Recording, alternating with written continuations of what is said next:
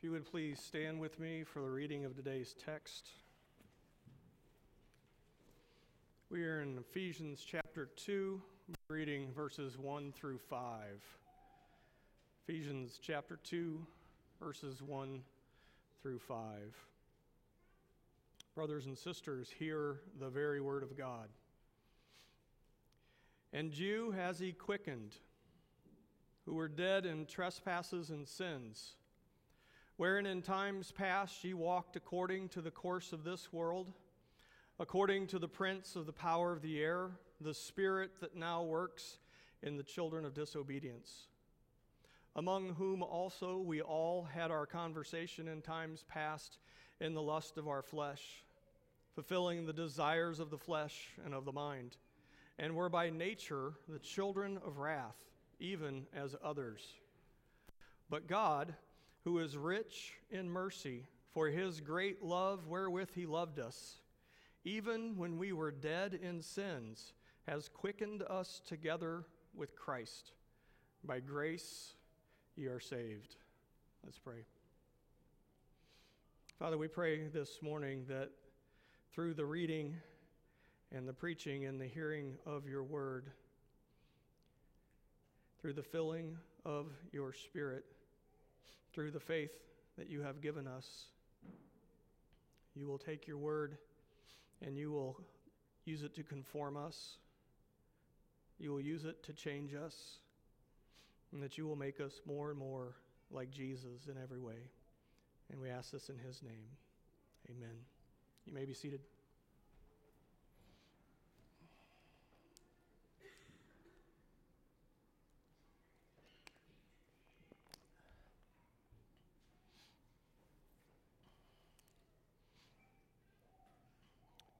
John Newton is quoted as one, once saying, I know only two things. I know only two things. I am a great sinner, and Jesus is a great Savior.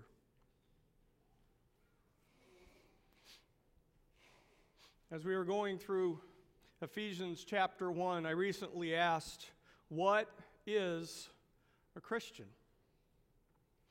And we looked at several different possible answers and definitions, and I suggested a relatively simple answer to the question.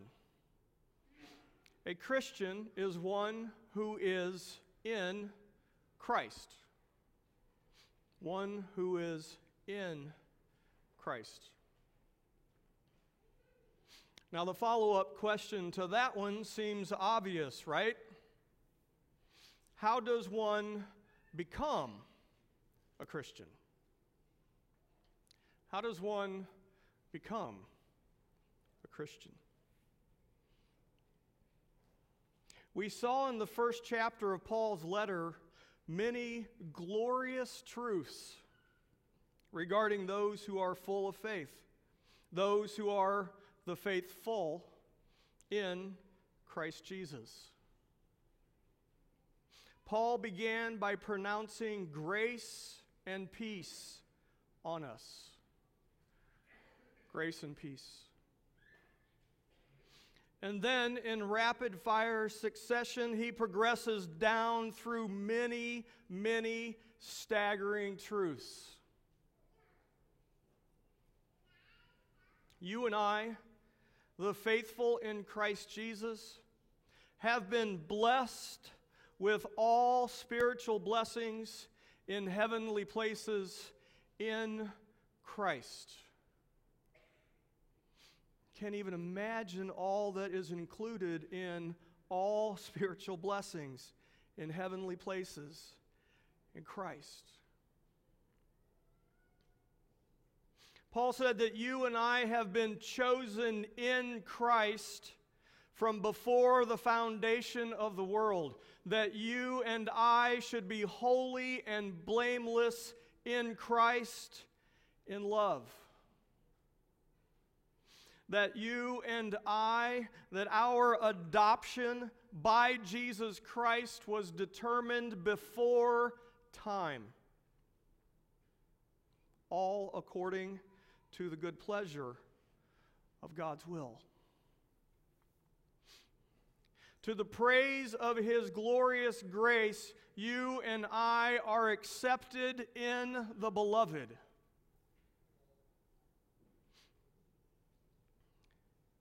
You and I have been redeemed, saved through the blood of Christ, our sins forgiven, washed away in the blood of the Lamb. Praise God for his glorious grace. That the Lord has acted on our behalf in wisdom and prudence, making known to us a mystery. The mystery that Jesus was gathering all things, all his people to and in himself. That you and I have obtained an, an eternal and eternal inheritance. The Holy Spirit of promise has come to live in you and to live in me as a guarantee of our eventual glorification when we will walk away from this body racked by sin.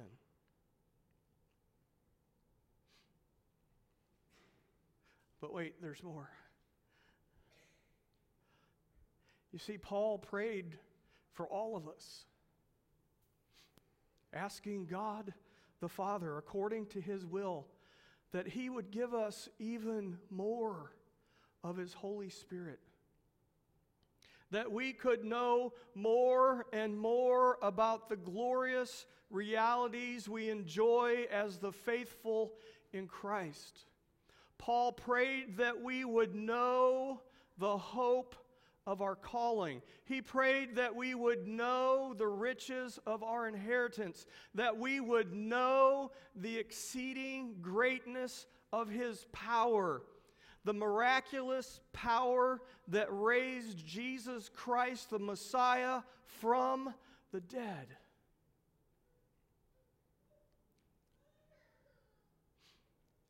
I guess that's the long answer to what is a Christian.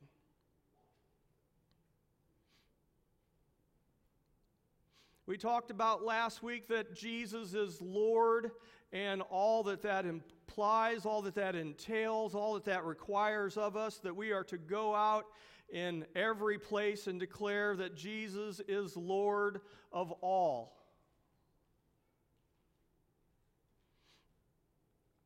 But you see, Paul anticipated the next question. He knew that we would want to know how does one become a Christian? How does one become or begin to possess all those things that were stated by Paul in the opening of his letter?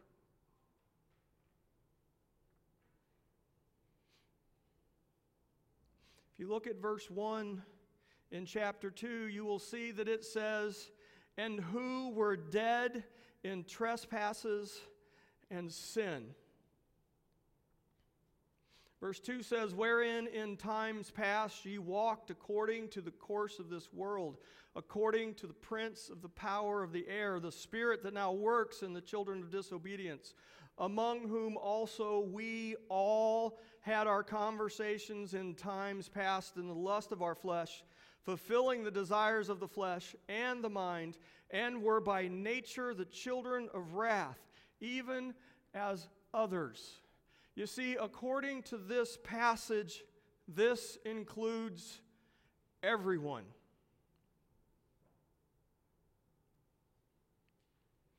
This is man's condition. This is our nature. But there is a difference here, isn't there? You see, it says that everyone who has become the faithful in Christ start in this same condition. They've all come from the same place, the same starting point. The first verse tells us that you were dead.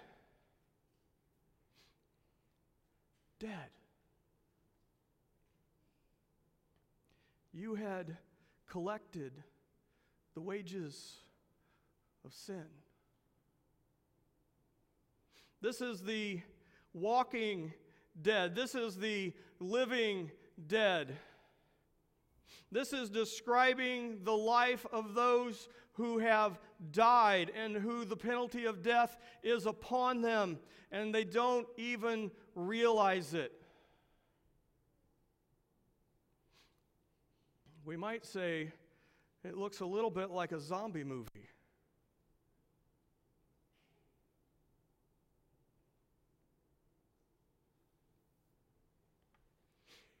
Paul tells us that we were dead in our sins and our trespasses. You and I, by nature, we love the world. You and I, by nature, we love our sin. We find comfort even in our bondage to Satan and to his power. We have grown up in and around a culture that is dominated by the power of sin. It's in the air, as the passage says.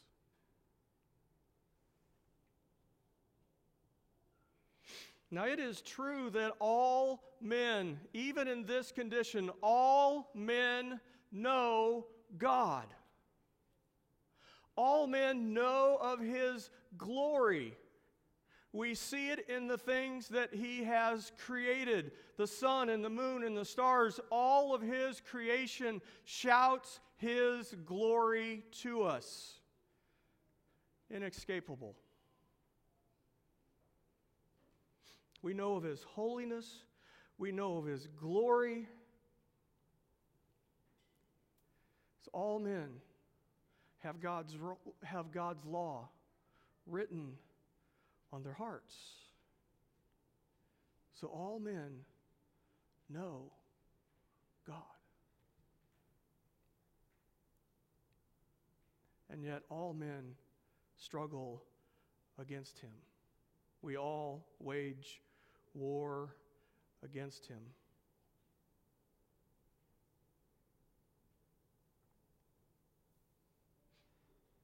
Why is it that we struggle with temptation? Why is it we see that forbidden thing and it catches our eye? Why is it that we know of that thing that was not good for us and yet we still desire it. We still long for it. We fall to the temptation.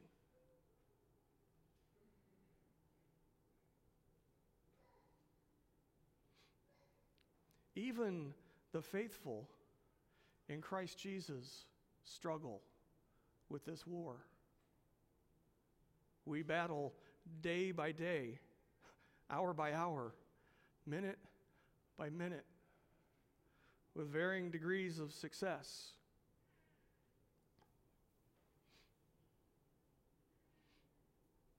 If we never get to verse 4, we are all men most miserable.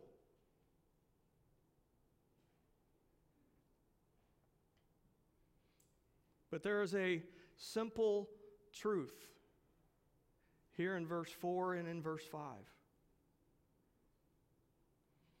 Verse 1 through 3 gives us the simple truth that men are sinners. They are dead in their trespasses and sin by nature.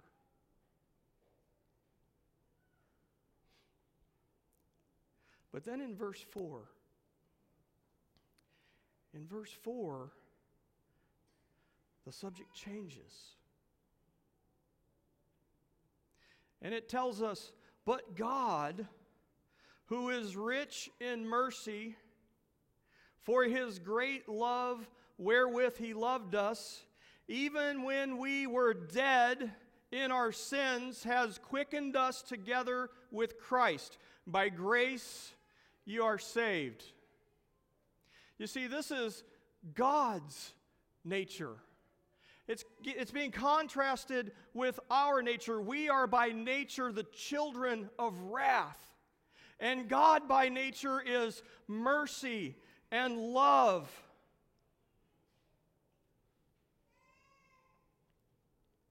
And grace.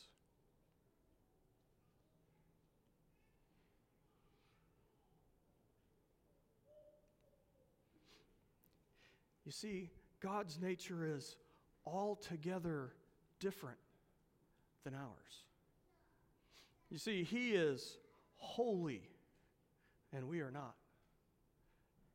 He is good, and the scripture tells us that there is none good, not one. Only God is good. He is merciful, and we are harsh. He is loving, and we are hateful. He is gracious, and we are ungrateful.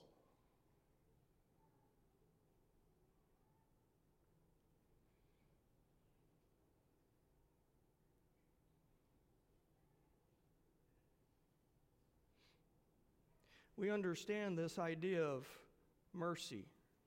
It says here that God is rich in mercy, beyond what we can even comprehend. But we understand mercy is not getting what we deserve. And that is true. That is what mercy means, that we are not getting what we deserve.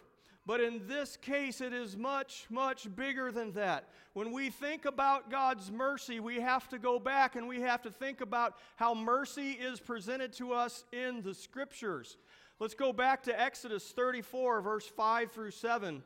And it says, The Lord descended in the cloud and stood with him there and proclaimed the name of the Lord. And the Lord passed before him and proclaimed, the Lord, the Lord God, is describing his very nature. Merciful and gracious, long suffering and abundant in goodness and truth, keeping mercy for thousands, forgiving iniquity and transgressions and sin.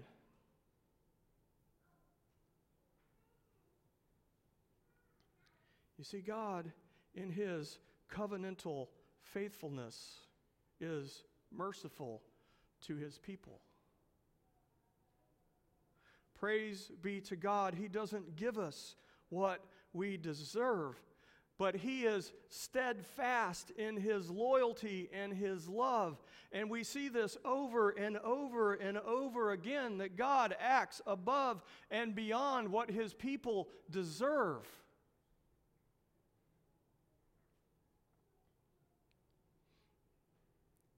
Psalm 103 tells us this The Lord is merciful and gracious, slow to anger, and plenteous in mercy. He is rich in mercy. He is plenteous in mercy. Later in Psalm 103, it says, So great is his mercy towards them that fear him, as high as the heaven is above the earth. As far as the east is from the west.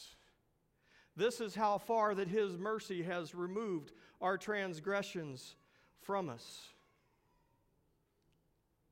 As we continue in 10, verse, uh, Psalm 103, we read this But the mercy of the Lord is from everlasting to everlasting upon them that fear him, and his righteousness unto children's children, to such as keep his covenant and to those who remember his commandments to do them.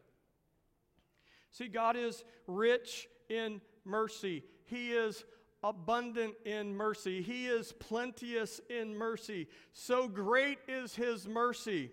His mercy is greater than the heavens are above the earth. His mercies are from everlasting to everlasting. They are not bound by time.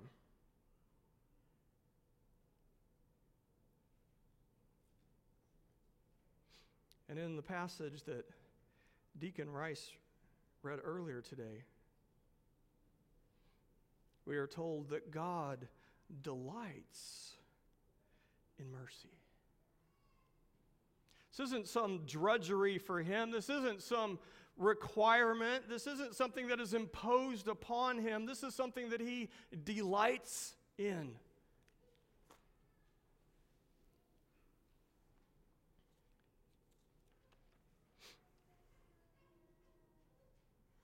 God delights in mercy in these covenantal relationships he has with his people.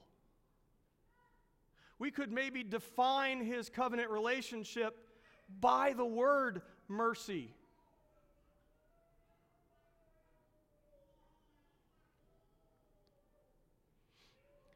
As I think on this, I'm challenged in my own covenant relationships, in the way I interact with my wife, in the way that I interact with my children, in the way I interact with you. Is it defined by mercy?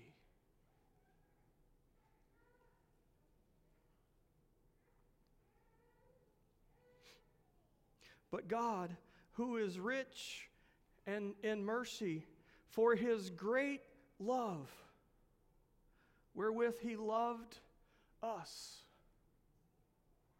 In his mercy, God loves the unlovable. The pattern we see in Scripture as this definition of love is that he lays down his life for those who don't deserve it. He lays down his life for those who shake their fist at him.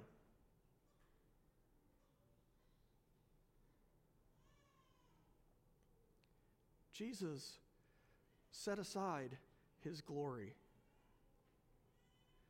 so that he could come and lay down his life for you and for me. This is a great love. Jesus emptied himself and came knowing that that emptiness was going to be filled up with the wrath of God because of your sins and because of my sins. Hear this God commended his love towards us in that while we were yet sinners, Christ died for us. He paid the penalty for our sins. Much more than now, justified by his blood, we shall be saved from wrath through him. For if when we were enemies, we were reconciled to God by the death of his Son, much more, think about this being reconciled, we shall be saved by his life. And not only so, but we also joy in God through our Lord Jesus Christ, by whom we have now received the atonement. Our penalty has been paid, our debt is gone. Our life has been extended to everlasting.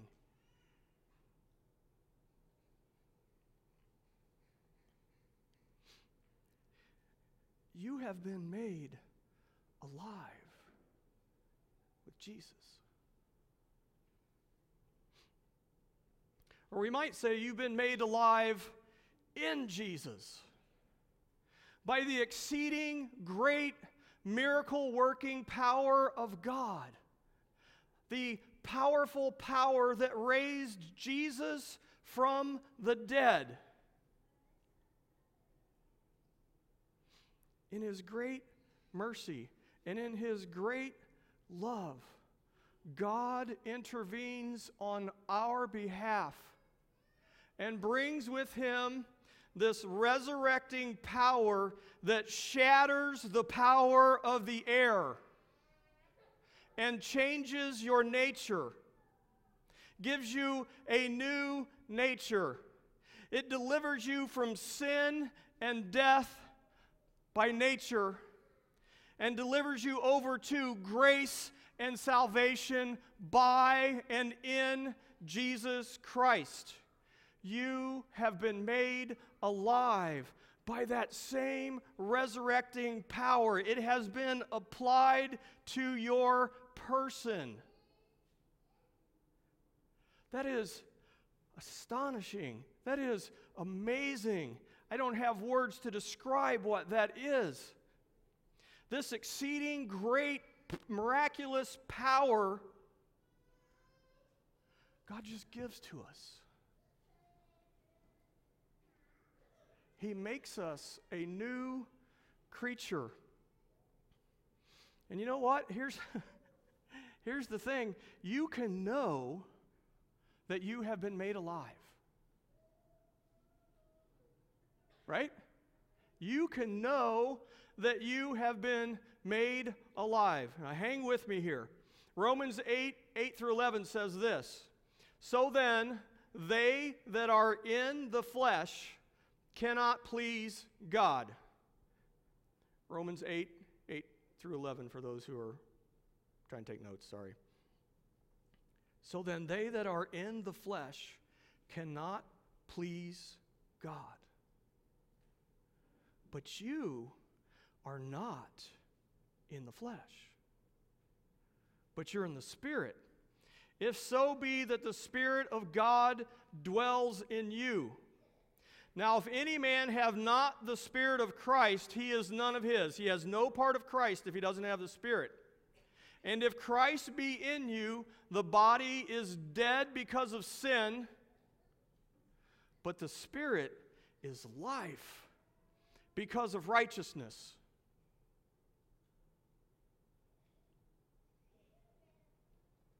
But if the spirit of him that raised up Jesus from the dead dwells in you, he that raised up Christ from the dead shall also quicken your mortal bodies by his Spirit that dwells in you.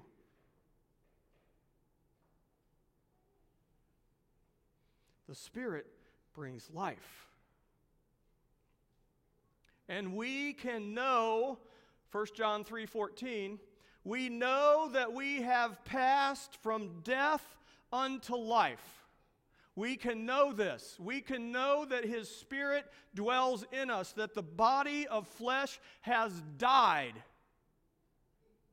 and that we have been created new in the Spirit to life because of righteousness. How do you know?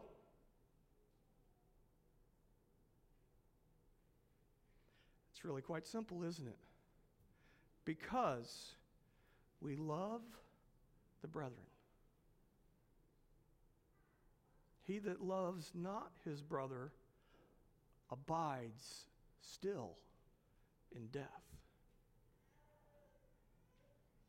See, we have been raised up together with him and that mercy and that love that was poured out on us, that was showered down on us, we now possess.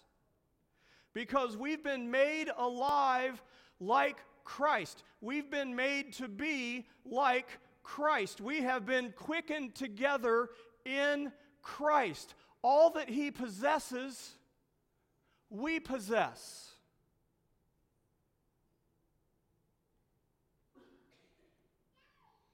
Colossians 2 tells us this, starting at verse 10 And you are complete in Him. Do you get that? There's no lack. You don't lack anything. You are complete in Him, which is the head of all principality and power, in whom also you are circumcised with the circumcision made without hands in putting off the body of the flesh, body of the sins of the flesh, by the circumcision of Christ. This transformation I'm talking about is here being called the circumcision of Christ. That body of sin of the flesh has been put off.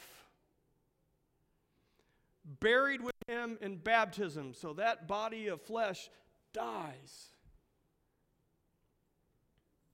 Buried with him in baptism, wherein also ye are risen with him through the faith of the operation of God, who has raised him, Jesus, from the dead. And you, being dead in your sins and in the uncircumcision of your flesh, glory, hallelujah, he has quickened together with Jesus, having forgiven all trespasses, all your sins forgiven. You, brothers and sisters, have been saved by grace. You have been delivered from the dead, your sins forgiven. You've been given all those things Paul talked about in chapter 1. You are complete in Jesus. You are joint heirs with Christ. All of the glorious truths you have received by faith.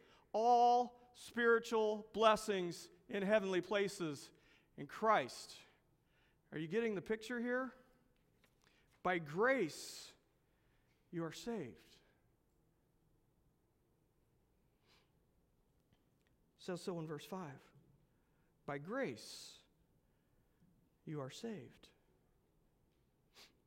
By grace, you are saved. This is the kind of grace which causes joy and pleasure. This is the kind of grace that creates favor and acceptance. This is the kind of grace that shows itself in kindness granted to another, favor imparted without expectation of return,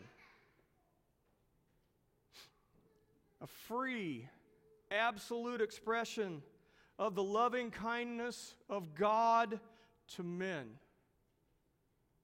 Finding its root and its source and its motive only in the bounty and abundance and exceedingly great benevolence and love of the giver. It is unearned and it is unmerited favor.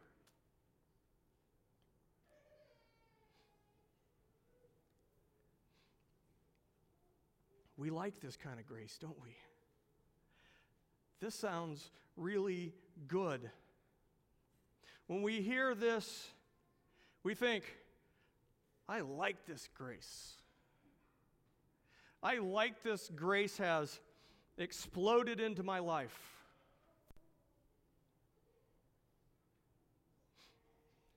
I like that God chose me to be a recipient of this grace.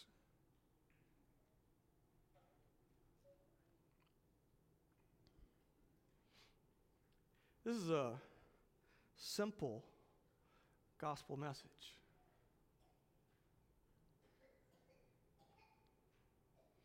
But you know, when you and I try to answer the question from earlier of how does one become a Christian,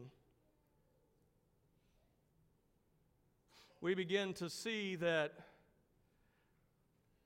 that body of flesh is still hanging around a bit. You see, because at this point, our pride shows up. And we start thinking that we must be something special for God to show us his favor like this.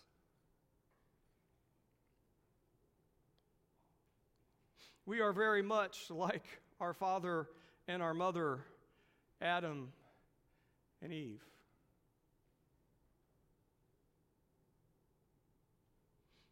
You see, they were created good without sin. God declared them to be good. They were special. God had provided everything for them. They lacked nothing. They even received the promise of living forever. They were promised that they would never, ever die.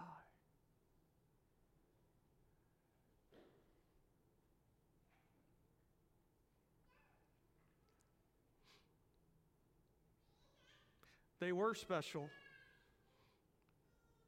but their pride still showed up. You see, they, they listened to the lies of Satan. And the short version is they wanted to be God.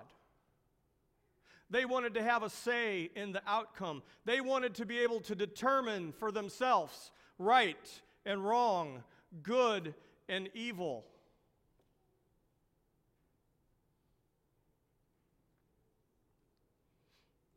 This we inherited from our parents. And this is also part of that simple gospel message, isn't it? You and I are much too much like our parents. That old nature keeps dragging us down. We war with our flesh. And if we're honest, we usually aren't. You and I both want to be God. And we confess that we know the Creator has created us. We know we are the creature and that there is a Creator. We know that we are a special part of creation. See, because, like, unlike any other part of the created order, God plainly told us that we are made in His image. We are special, aren't we? We know that the glorious, gracious Creator desires good for us. We can see grace through the whole thing, from beginning to end, through and through, is God's grace through the whole story.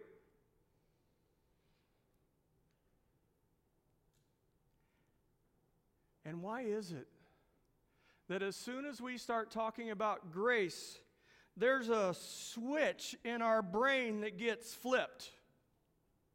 Or maybe for you computer guys, there's a bug in our system because we can go from the whole thing is of grace to surely there is something in us that deserves this grace about that fast.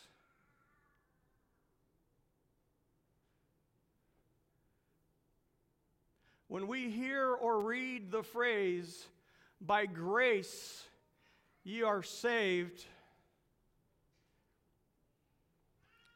does it somehow seem insufficient? That you are saved by grace. By grace are you saved. That's it.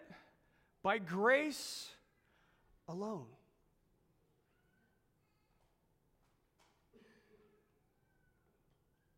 I know, it just just something about it doesn't sit right.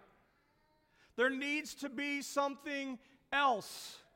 I mean, come on, the Reformation had five solas, not just one.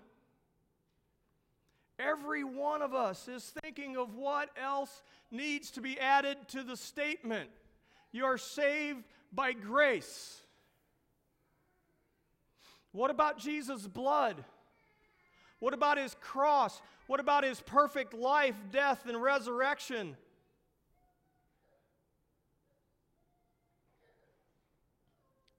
And I would guess that most of what you are thinking has scriptural backing and is theologically correct, right? You probably got proof text running through your head right now. By grace through faith, because of the covenant. because I called on the name of the Lord.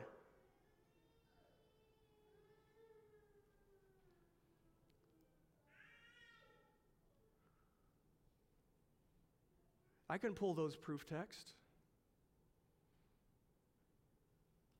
But the stark reality is that you are saved by grace. Now, those things I mentioned, they are, like I said, they are solid, they have scriptural backing, but some of what we are thinking is not. And hopefully, we've moved away from most of this type thinking, like, I accepted salvation by grace. It's close, it's really close. Jesus dies for everyone, extending grace to everyone so then I choose Jesus, asking him into my heart, and now I'm saved.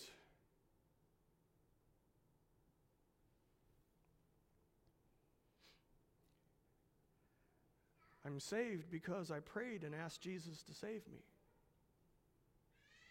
I'm saved because I believe the right doctrine and because I'm part of the right church. or I'm saved because I've been baptized.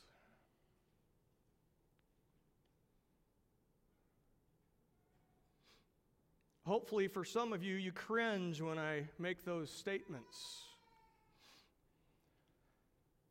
But unfortunately, we don't stop there. We go even further than that, don't we? Has the thought ever run through your mind, oh, they can't really be saved because. Because why? Because they are Calvinist? Because they're not Calvinist? They can't really be saved because they're Arminians or because they're not Arminians or because they think we have to speak in tongues to be saved. They're not really saved because they don't worship like us, because they don't have communion every week. Maybe they're not saved because they don't baptize their babies. Maybe they're not saved because they do.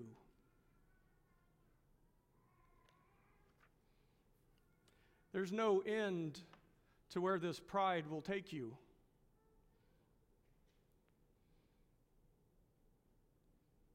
Paul says, by grace you are saved. You and I display our old, selfish, prideful nature. We show at these times that we are really not like God at all.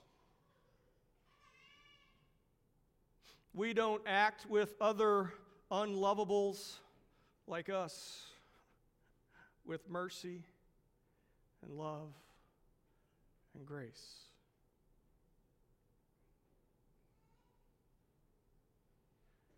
Living in mercy and love and grace towards others is often a foreign alien way of thinking for us.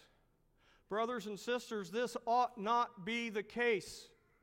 For we here ascribe to what is called the doctrines of grace. We should therefore live a life that is characterized by grace, that is characterized by mercy, and is characterized by love, not pride.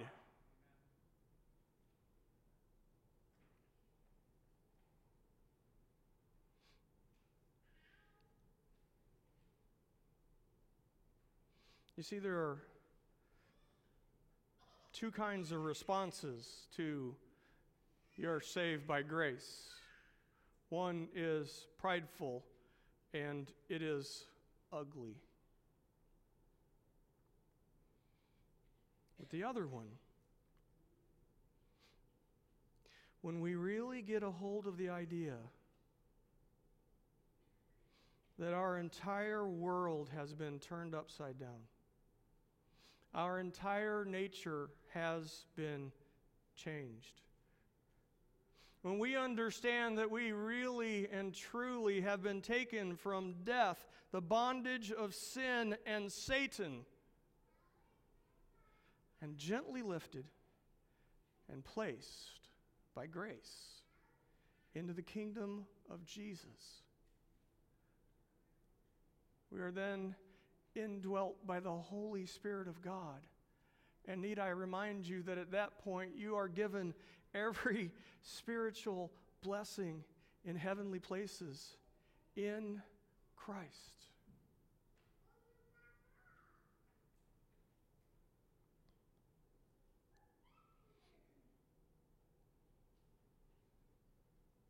Don't look to the left or to the right for this answer. How does one become a Christian? O beloved of the Lord, when we hear such a question, we should fall to our knees and we should be overwhelmed by the grace that is in our life.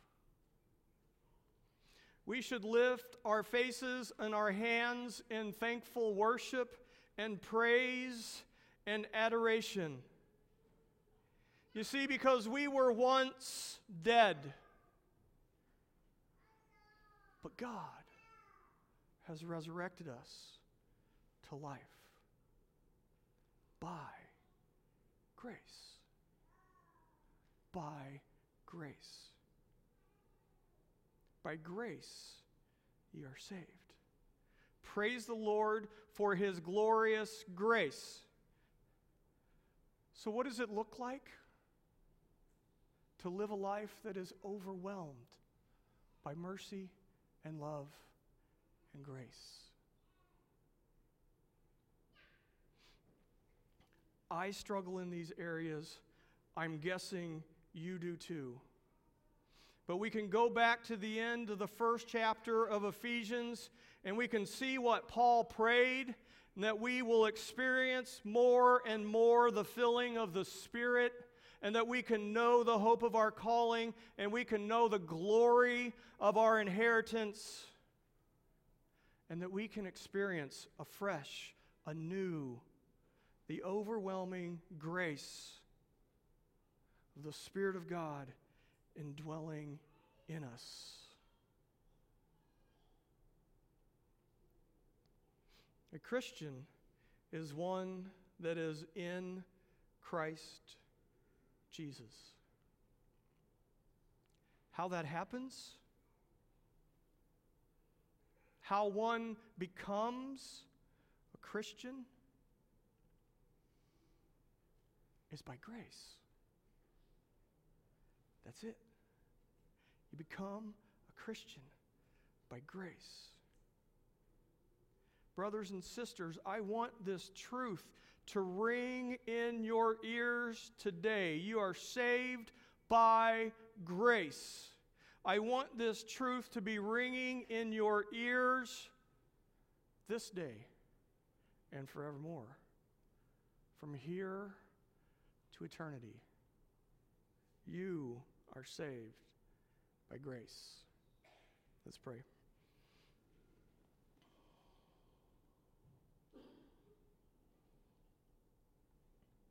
O Lord God Almighty, we are finite creatures trying to understand the infinite depth of your grace, of your love and of your mercy. And we pray today that through the filling of your Spirit and the work of your word in and among us and through us, that we will begin to see that miraculous life, resurrecting power at work in each one here and in ourselves as well. Father, we pray for that fresh outpouring of your Spirit here and now. We pray that we can live our lives overwhelmed by grace. Let our lives be defined by grace. Lord, let us be like Jesus. And it's in his name that we pray.